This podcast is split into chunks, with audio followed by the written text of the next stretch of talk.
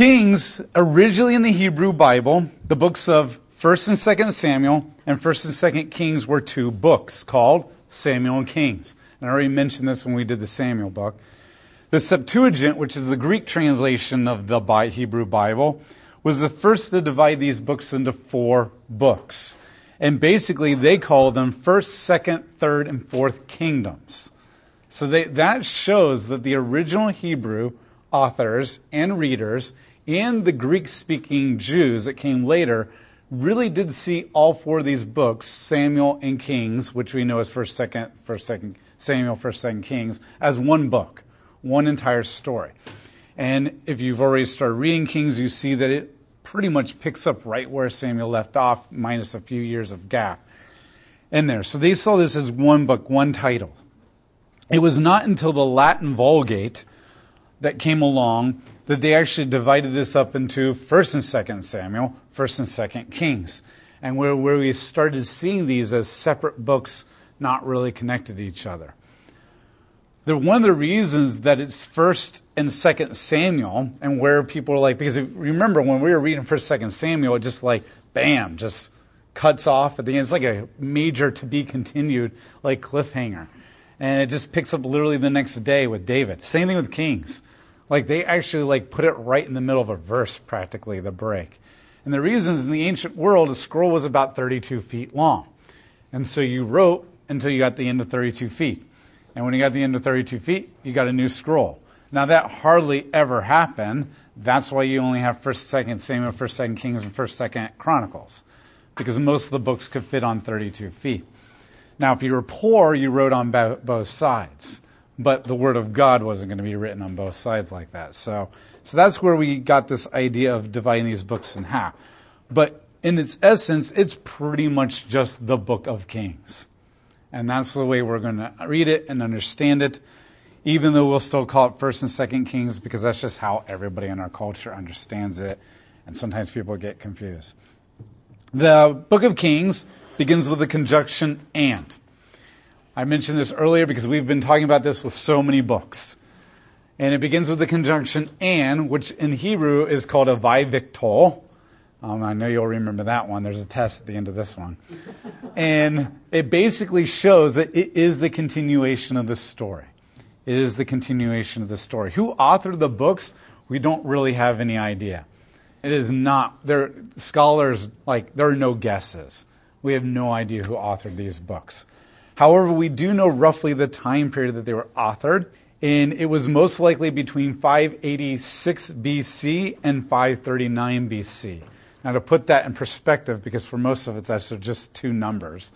Basically, what happens is the book of Kings is going to talk about the reign of Solomon and then how Solomon disobeyed God, and God is going to split the kingdom into two kingdoms.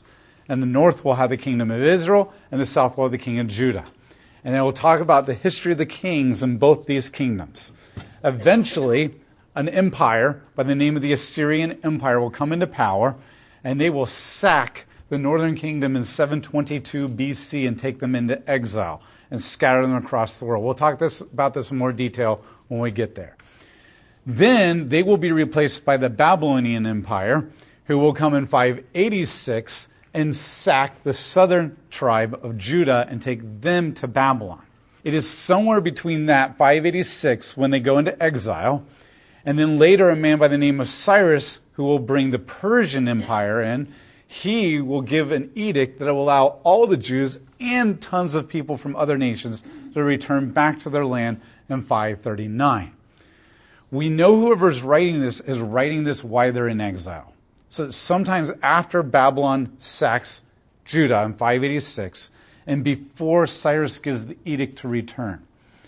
And the, the idea is that this guy, this author, is sitting in exile and he's compiling the history of Israel in order to explain why they're in exile. Why they're in exile.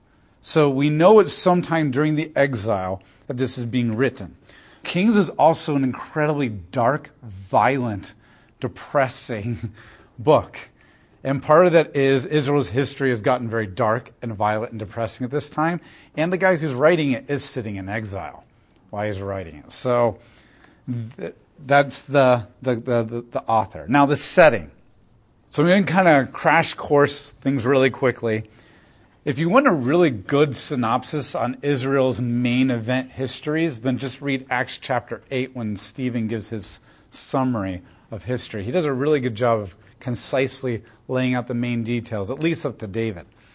So the book of Genesis clearly established that Yahweh was the unique and absolute sovereign king over all creation.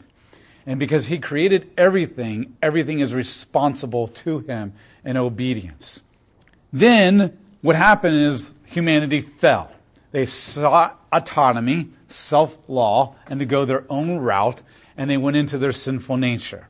Then God came and decided to choose Abraham in order to bring redemption to this little family of Abraham, that he would grow into a great nation. And he promised these people, the Israelites, that he would give them a land, that he would make them a great nation, that he would personally bless them, and he would use them to bless the rest of the world. So this begins two very dominant themes. I mean, there's lots of themes, but the two that stand out is the rest of the Bible is going to constantly show the constant, continuous failure, sin, rebellion of humanity against this sovereign, loving, redeeming God.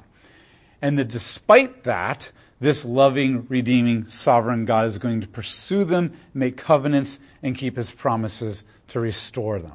And those are the major ideas that are flowing through this thing. So basically, the Torah, which is the first five books of the First Testament, tell the story of God choosing Abraham, making them a great nation, bringing these Israelites out of slavery in the Exodus, through the Exodus, into the promised land. So the Torah is all about Israel's promise of the land and getting to the promised land and being prepared to live in it in a righteous way as God's image. That brings us to Joshua, Judges, and Ruth. Joshua is the one that actually brings them into the promised land, and this begins the Deuteronomic history. The Deuteronomic history eh, begins with the book of Deuteronomy, preparing them for the land. This is how you are to live. Joshua brings them into the land, and they conquer it and take hold of it. However, judges, they fail to continue the conquest. They go after different gods, and they create this cycle of going after other gods, living with the Canaanites, becoming like the Canaanites. God brings up a deliverer, rescues them. They cry out to God, they repent, and then they go back the cycle again. And so this continually repeats this cycle of sinful nature and godly, righteous, loving God. So this is them living in the land. And then we get to Samuel. When we get to Samuel, the people decide that they want to look like all the other nations. They don't want to be unique. They don't want to be different like everybody else or from everybody else. They don't want to be holy unto Yahweh. They want a king like all the other nations. And so they ask for this. God gives them Saul. He gives them exactly what they want. Be careful what you wish for. You might just get it. And they got a king just like all the other nations. A corrupt, oppressive, power hungry, selfish, and ultimately a spoiled little brat who never had a sense of self identity. Most tyrants are, have low self esteems and he dominated. He failed, and God then lifted up David. David was not perfect, but he pursued God and repented when he didn't. And God made a covenant with David, promising him that kings would always come from his line and always sit on the throne. The book of Samuel clearly makes the argument that true leadership comes only through submitting to the absolute sovereignty of Yahweh as king. So Genesis establishes Yahweh as a sovereign king in need of obedience, but he's also a loving God who pursues you why he's worthy of a relationship. And then Samuel clearly makes the argument that the only way a leader can truly lead and lead the people towards Yahweh is if they submit to Yahweh. And David gets that at moments, and at moments he doesn't get it. And that brings us to Kings. Kings is passing the throne from David to Solomon. But as we're going to read, we're going to find out that Solomon is actually not the greatest choice of king. But he becomes king because God made a promise to the family of David. And the whole book of Kings, we're going to see how Israel is going to sin and they will be punished for their sins and they will be taken to exile. But God will be more lenient on Judah only because his covenant promises. And so that brings us in the book of Kings. So, what is the purpose of the book of Kings? The purpose is basically what I kind of already hinted at.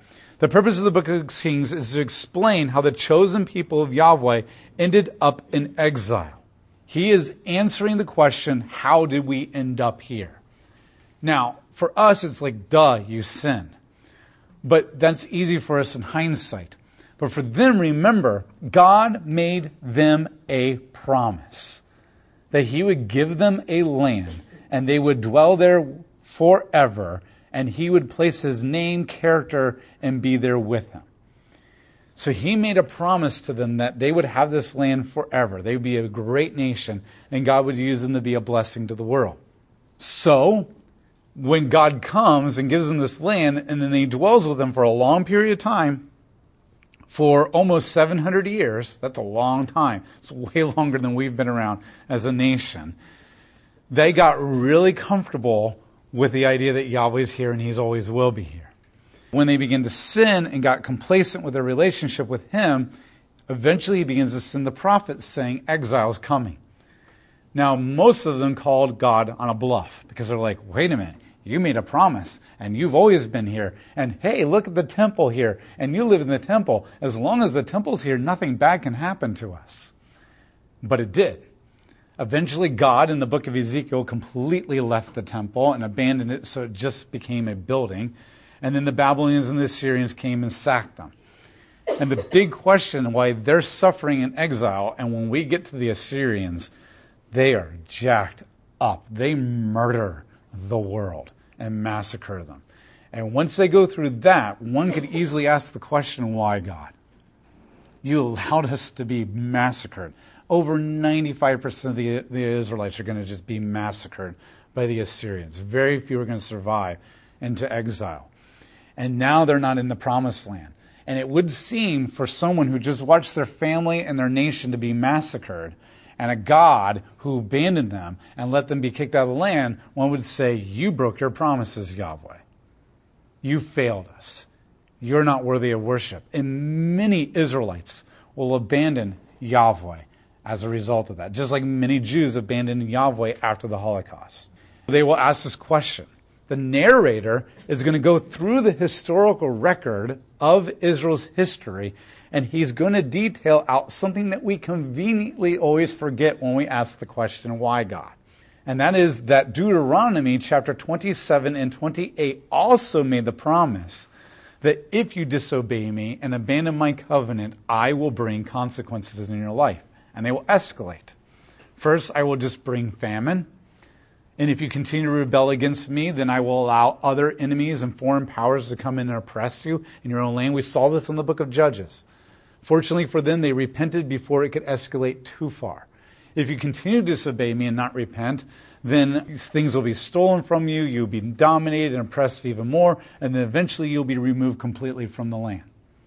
You'll be removed completely from the land. That's what Deuteronomy also promised. The land was contingent upon their obedience. Now, God never abandoning them was contingent by, based on his character. And that's why Deuteronomy also ends with the promise that one day he would give them a new heart so that they could actually obey. He would restore them back to the land of promise, and they would actually be able to dwell there and keep that land forever because they would have a new heart. That's Deuteronomy chapter 30. Now, that's what we're going to Kings. Kings, he's going to explain why we end up in exile. And he's going to detail all the sins nasty, dirty, selfish sins. He's going to show the escalation. And then we're going to see people like kings who will repent and come to God, but it doesn't last. And we'll see prophets like Elijah and Elisha who will call them to God, but they make their own mistakes too because they're human and they're sinners. And so what he's doing is he's detailing their, their, their historical sins. And he's leaving it to you to figure out why this is wrong according to Deuteronomic law. When we get to the prophets, the prophets will rip Israel a new one. Because the prophets are happening about the same time as the second or the last third of the book of Kings. Once Elijah and Elisha step out, all those prophets, Isaiah, Jeremiah, Hosea, and all of them will start kicking in. And they are just ripping Israel a new one.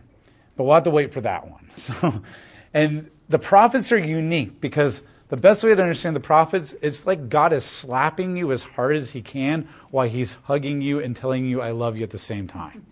That's really how the prophets read. And so the prophets will basically lay into them like you would never want to be rebuked by anybody. But they end every single book with the hope that God has not abandoned them and he'll restore them.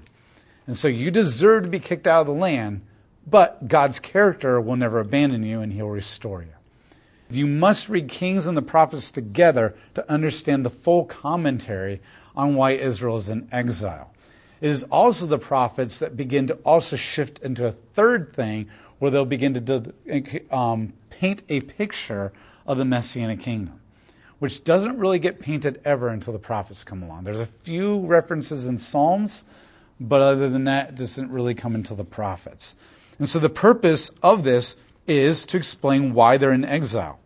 And the author's total evaluation, as he details the sins, his ultimate conclusion is this that Israel is in exile because they have failed to obey the will of Yahweh as spoken through the prophets of Yahweh.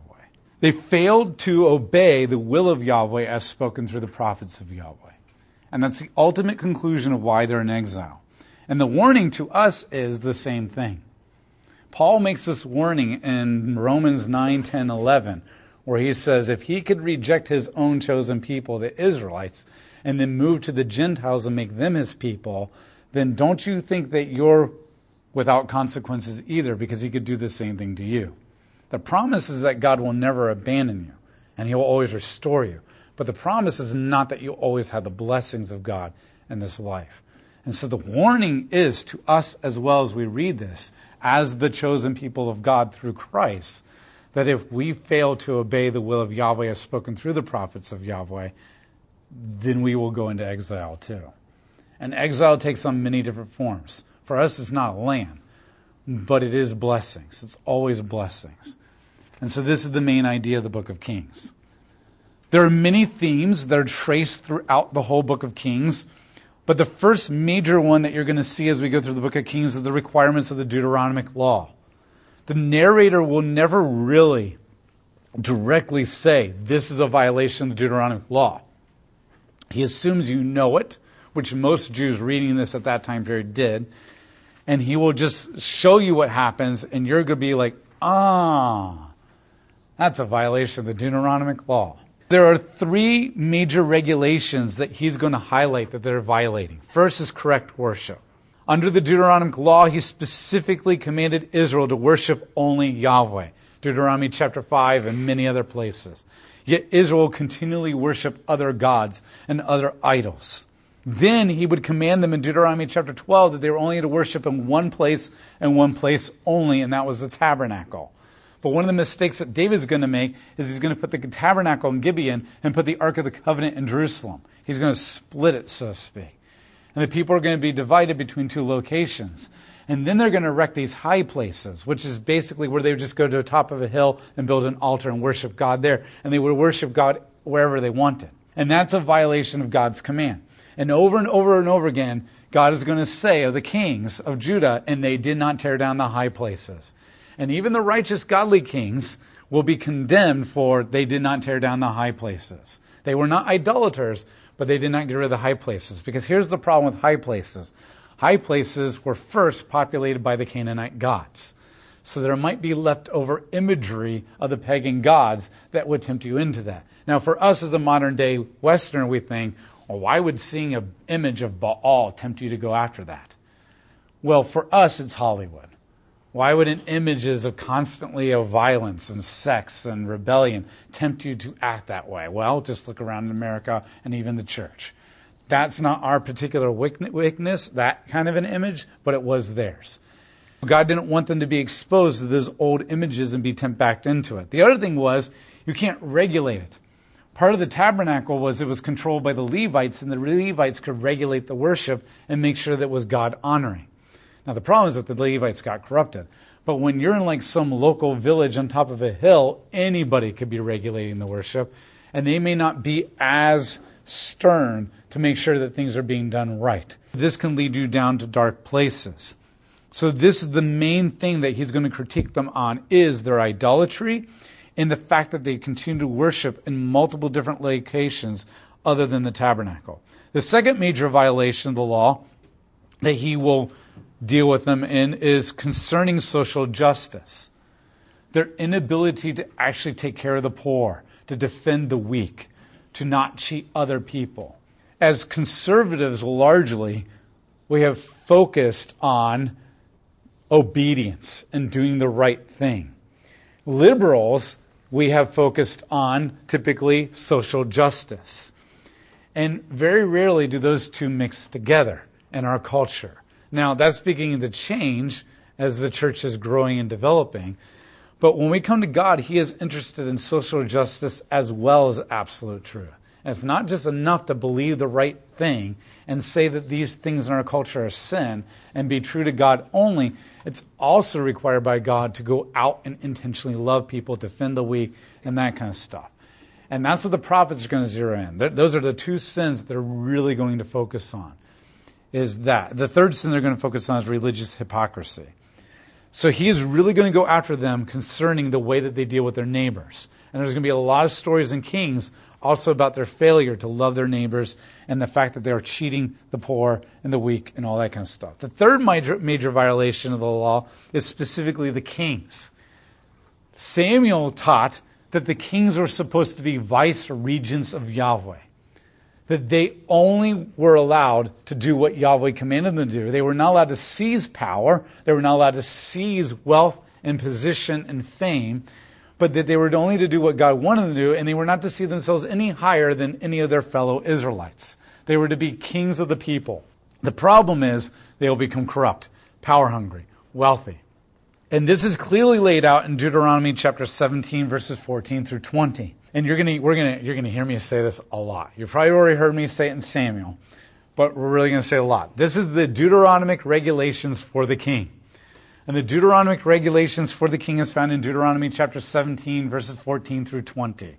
And there he lays out four, five criteria. The first criteria is that the kings must be an Israelite chosen by Yahweh. They must be an Israelite chosen by Yahweh. They must be a person of the covenant. The second one is that the king must not accumulate horses. They're not allowed to accumulate horses or go back to Egypt. It's not just horses. Horses were symbolic of military technological advancements.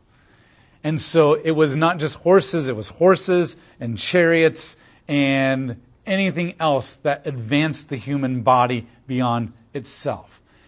And the idea is that um, today, if God were giving this command, He would say, don't collect aircraft carriers and Apache helicopters and fighter jets and tanks and all that kind of stuff because God didn't want them to trust in their military technology, He wanted to trust in them.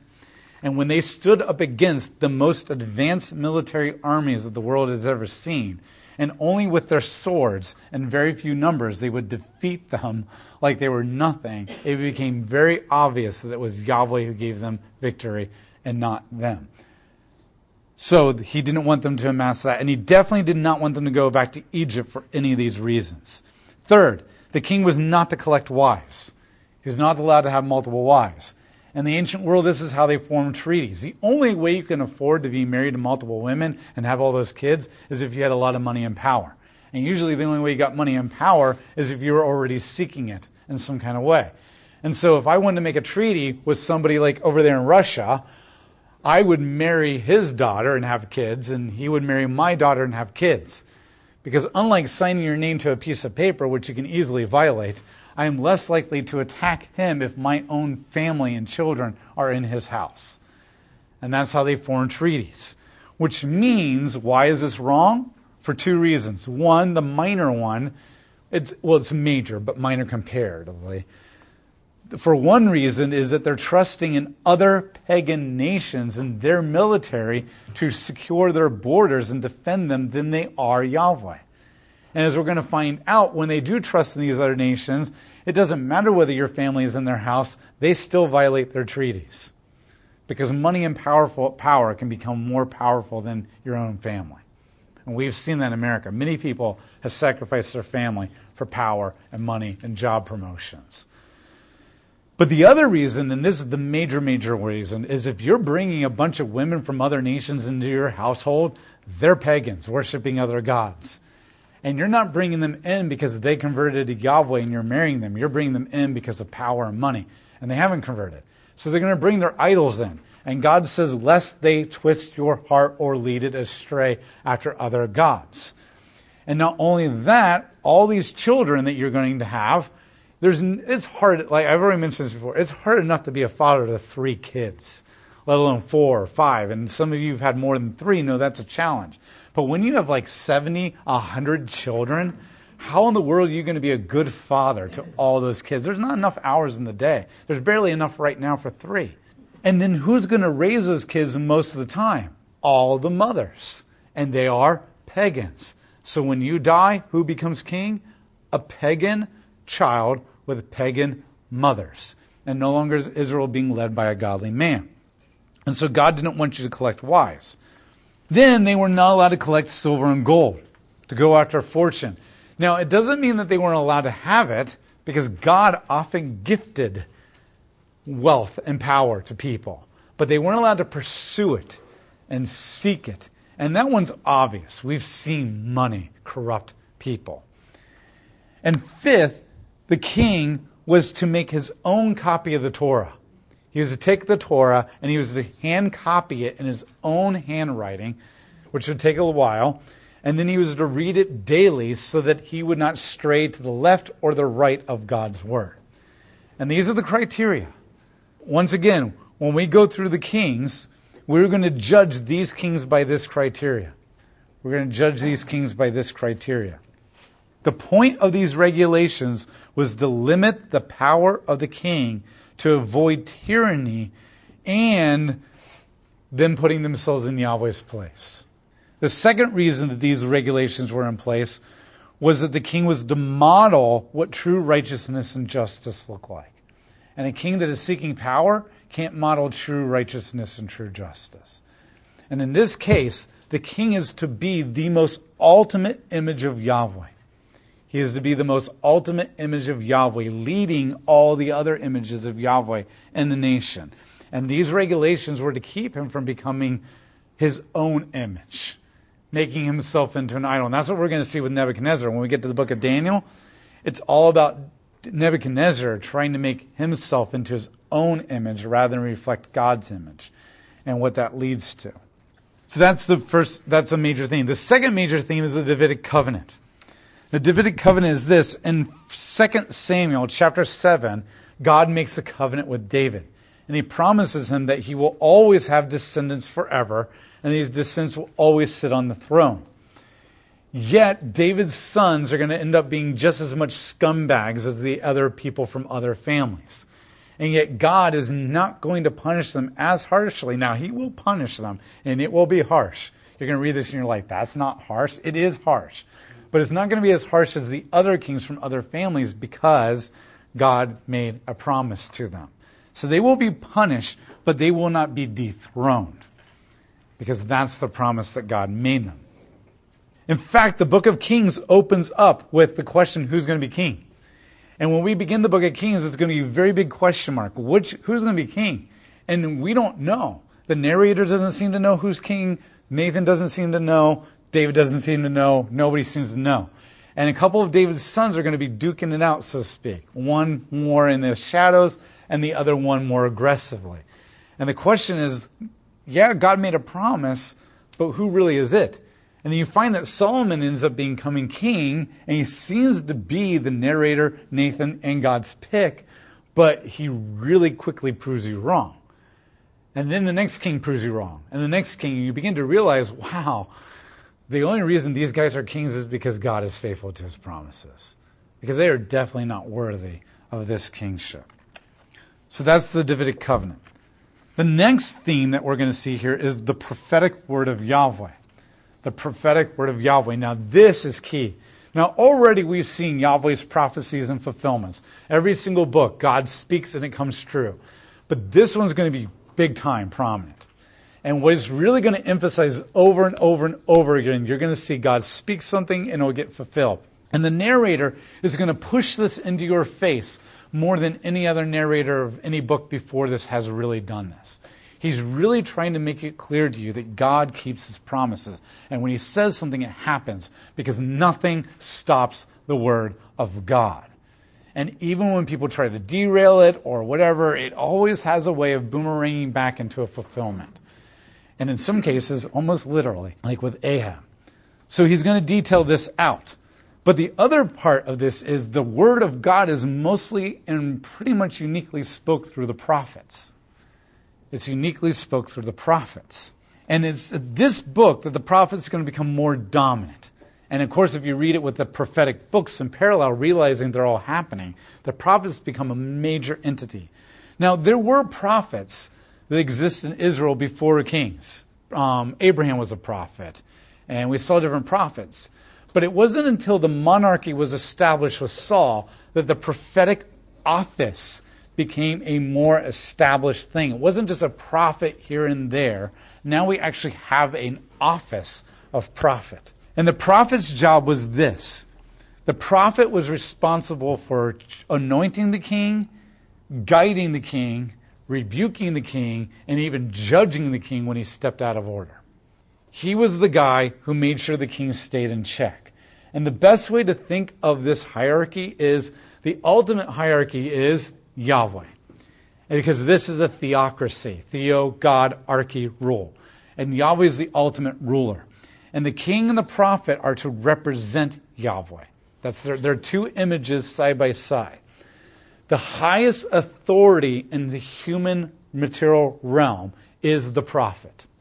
The prophet is the highest authority. The king answers to the prophet. The prophet picks the king. The prophet de anoints the king, as in the case of Saul. He's the one that guides them, he's the one that rebukes them, he's the one that judges them. And the prophet and the king were to work side by side. So the prophet becomes the voice of God, and the king becomes the political executioner of the voice of God. So the prophet is the one who hears the voice. And the reason the prophet is the only one who knows the voice of God is because in the First Testament, no one had the Holy Spirit living inside of them. So nobody knew what God's will was for their life. They knew it, generally speaking, through the Torah and the law, but not specifically like go and attack this nation right now or go over here and fill up these jars full of oil, kind of a sense. Nobody knew that specific will of Yahweh. But the prophet was the only one to know this because he was the one in the divine council of Yahweh. Most of you were here for that. If not, just go to my website and listen to it.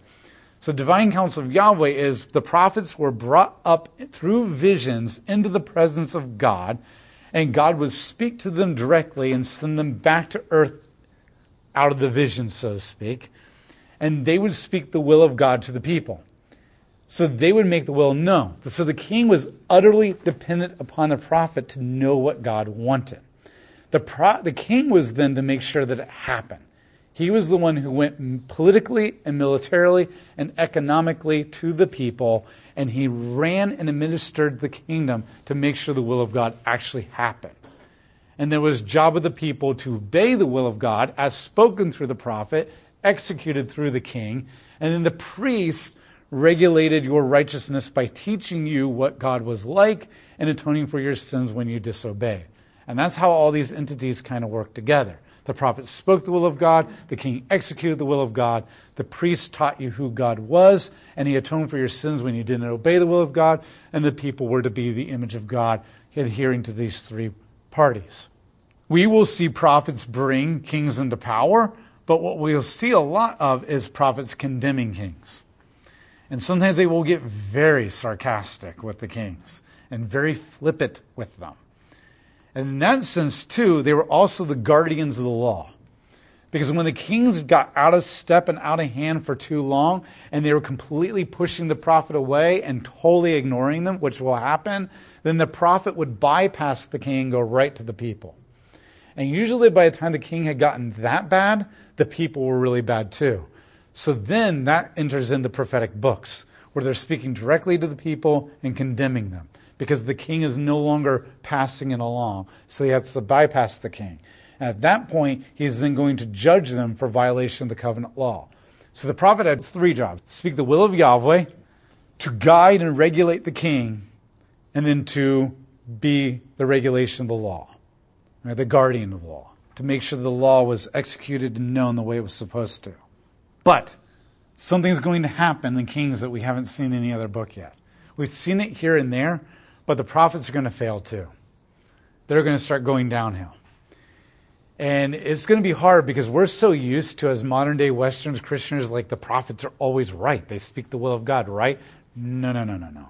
They can become corrupt too. And they can screw it up big time. And Israel is going to suffer big time when Elijah and Elisha screw up a message from God. And it's going to ripple through the nation drastically. And so, what the Bible is going to show is that the priests have already failed in the book of Judges, the kings are going to fail in the book of Kings, and the prophets are going to fail drastically. When the prophets do disobey God, God kills them. When you are the only voice of God and the entire nation, and you say, Thus saith Yahweh, do this, there is no way to fact check you. The only way to fact check you is with another prophet. But if there's no other prophet conveniently standing around, because remember, it's not like you can just like Skype them in or text them, you pretty much have to do what the prophet says.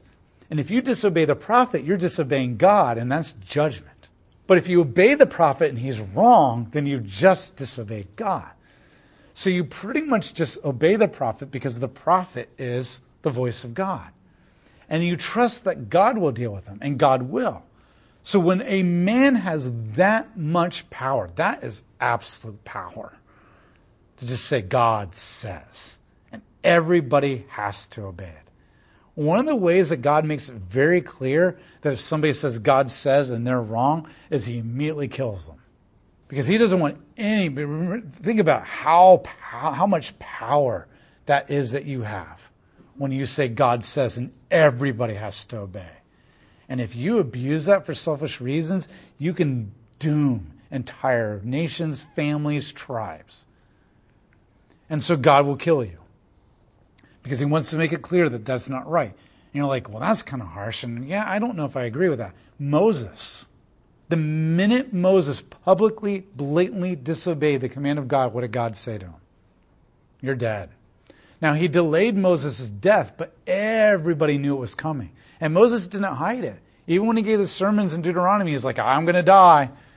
To Moses also said, because I disobeyed God and because of you people. You made me angry. he kills them. And we're going to see that if you've already been reading ahead, there's a man of God who's going to pronounce a judgment on Jeroboam. And then God says, Don't go back the way you came and don't eat with anybody. And he eats with somebody. And the first thing that happens, God kills him. And God, in the minute a king disobeys, the prophet comes in and says, You're going to die. And sometimes the death is delayed, but everybody knows that this guy's going to die soon because they don't want you to think that this guy is the voice of God. And what you're going to find as we read through this, the narrator of Kings is not kind to anyone. He is harsh, critical, and unforgiving in his evaluation of everybody. And in some moments, he, and he will be true. He will, he will lift up the prophets and the kings when they are righteous, and he'll commend them for their righteousness. And he'll point out that they were godly when they did this, but he will not hold back when they fail. He will hold them to the iron and he will gr- drill them into the ground in his evaluation. Because what he wants you to see is ultimately all human leaders fail. And if he doesn't grind all these leaders in the ground like they deserve, then you may not really appreciate your need for Jesus when he comes along. And you will not see how uniquely he stands out compared to all these. The problem with putting David on the pedestal and Elijah on the pedestal is he doesn't look a whole lot different in narrative lore to Jesus. We're like, oh yeah, Jesus did miracles, Elijah did miracles. Elijah obeyed God perfectly, right? Well, I'm sure he didn't because we know he's a human. But when you really get into the nitty gritty details of Kings, you realize that they screw up big time. And the narrators really want you to see that there's a messianic king that we're looking for, and it's not these guys. And the, the, the, the more that you de-pedestal them, the more that Jesus really stands out of how unique he really is. And not just some other righteous prophet. Hey, we've had a whole bunch of those already, right? Well, yeah, I know Jesus is unique in that whole death and resurrection, but his morality, right? Wasn't that about the same? And I know we don't think that, but I think it's subconscious. If you think about the way that we talk about the prophets, and then later we come to Jesus in a completely different Sunday, it almost sounds like they're the same, unintentionally, subconsciously. And so he will not be kind to them. And therefore, neither will I. because I'm just going to tell you how he evaluates them. Because for all have sinned and fallen short of the glory of God.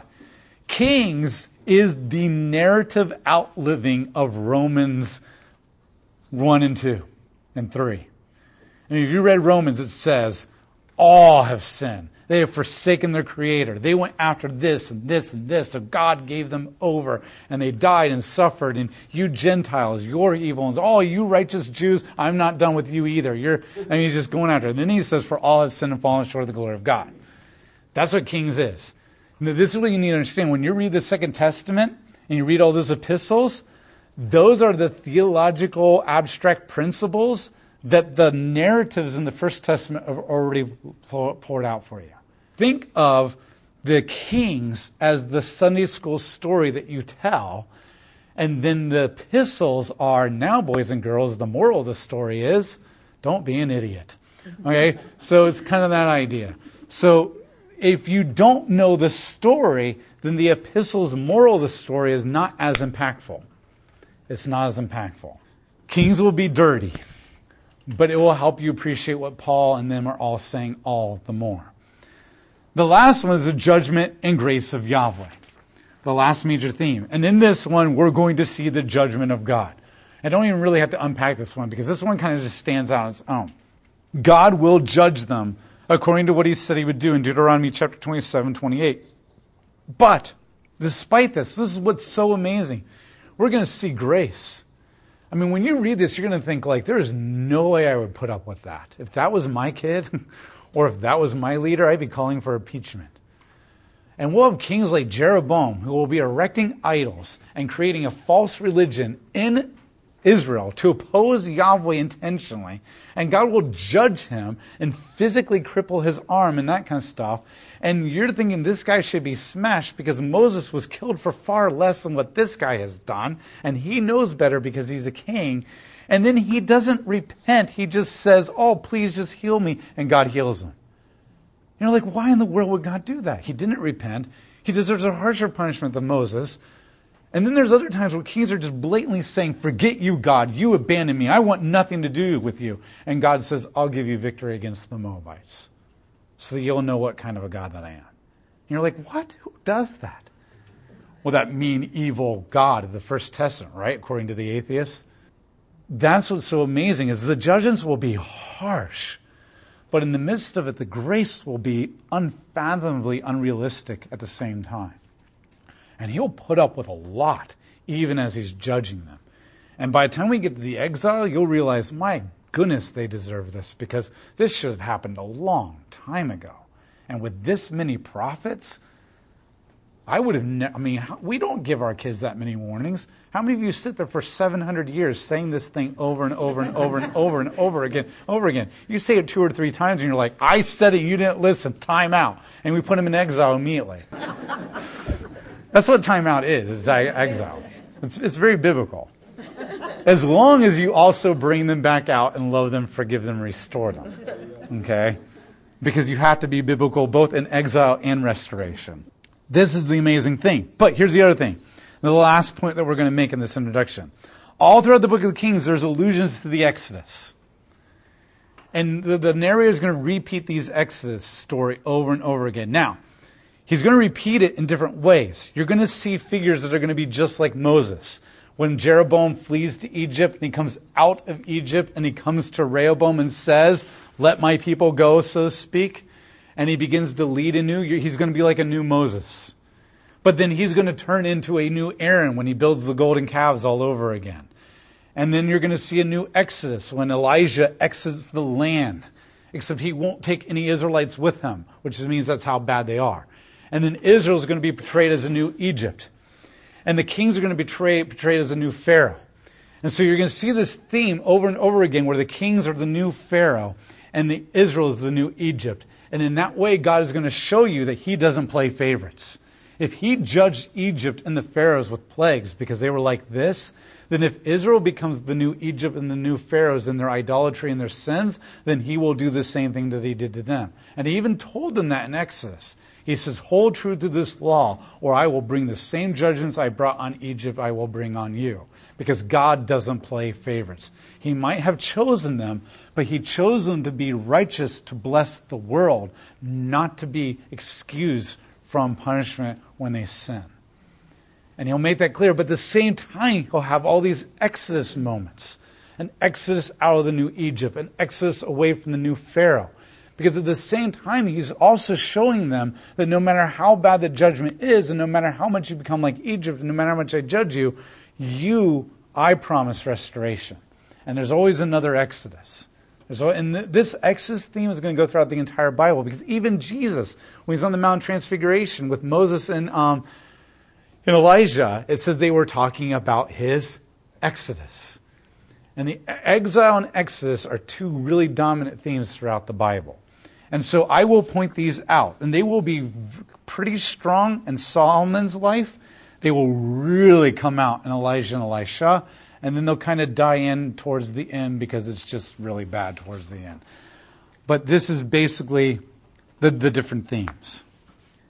The structure of Kings is the first part is basically Solomon's reign, the good, the bad, and the ugly. And then in chapter 11, going into 12, Solomon is judged by God and the kingdom splits and the kingdom splits into two factions. Ten tribes are in the north called Israel, and the southern tribe is Judah. From this point on, every single time you read the word Israel, it does not refer to the entire 12 tribes as a nation. It refers to only the kingdom in the north of 10 tribes. And Judah always refers to the southern tribe. I will repeat that multiple times as we go on. Then we basically see all these kings in the north and kings in the south, and the narrator will go back and forth between them strategically. There's a reason why he shifts back and forth to make different points. And he details and chronicles the moral corruption and downfall of Israel until eventually they enter into exile. And during this time, these two kingdoms will be at war with each other, they'll be at peace with each other, they'll be at war with each other, and then they'll go into exile. That's the setting. So that's our introduction. There's a two page document that I've created. It gives you a parallel of the kings and the prophets. And it shows you where the kings and the prophets match up with each other parallel. Right now, we're going to go through the kings. And this will let you know where is Amos and Jonah and all this kind of stuff.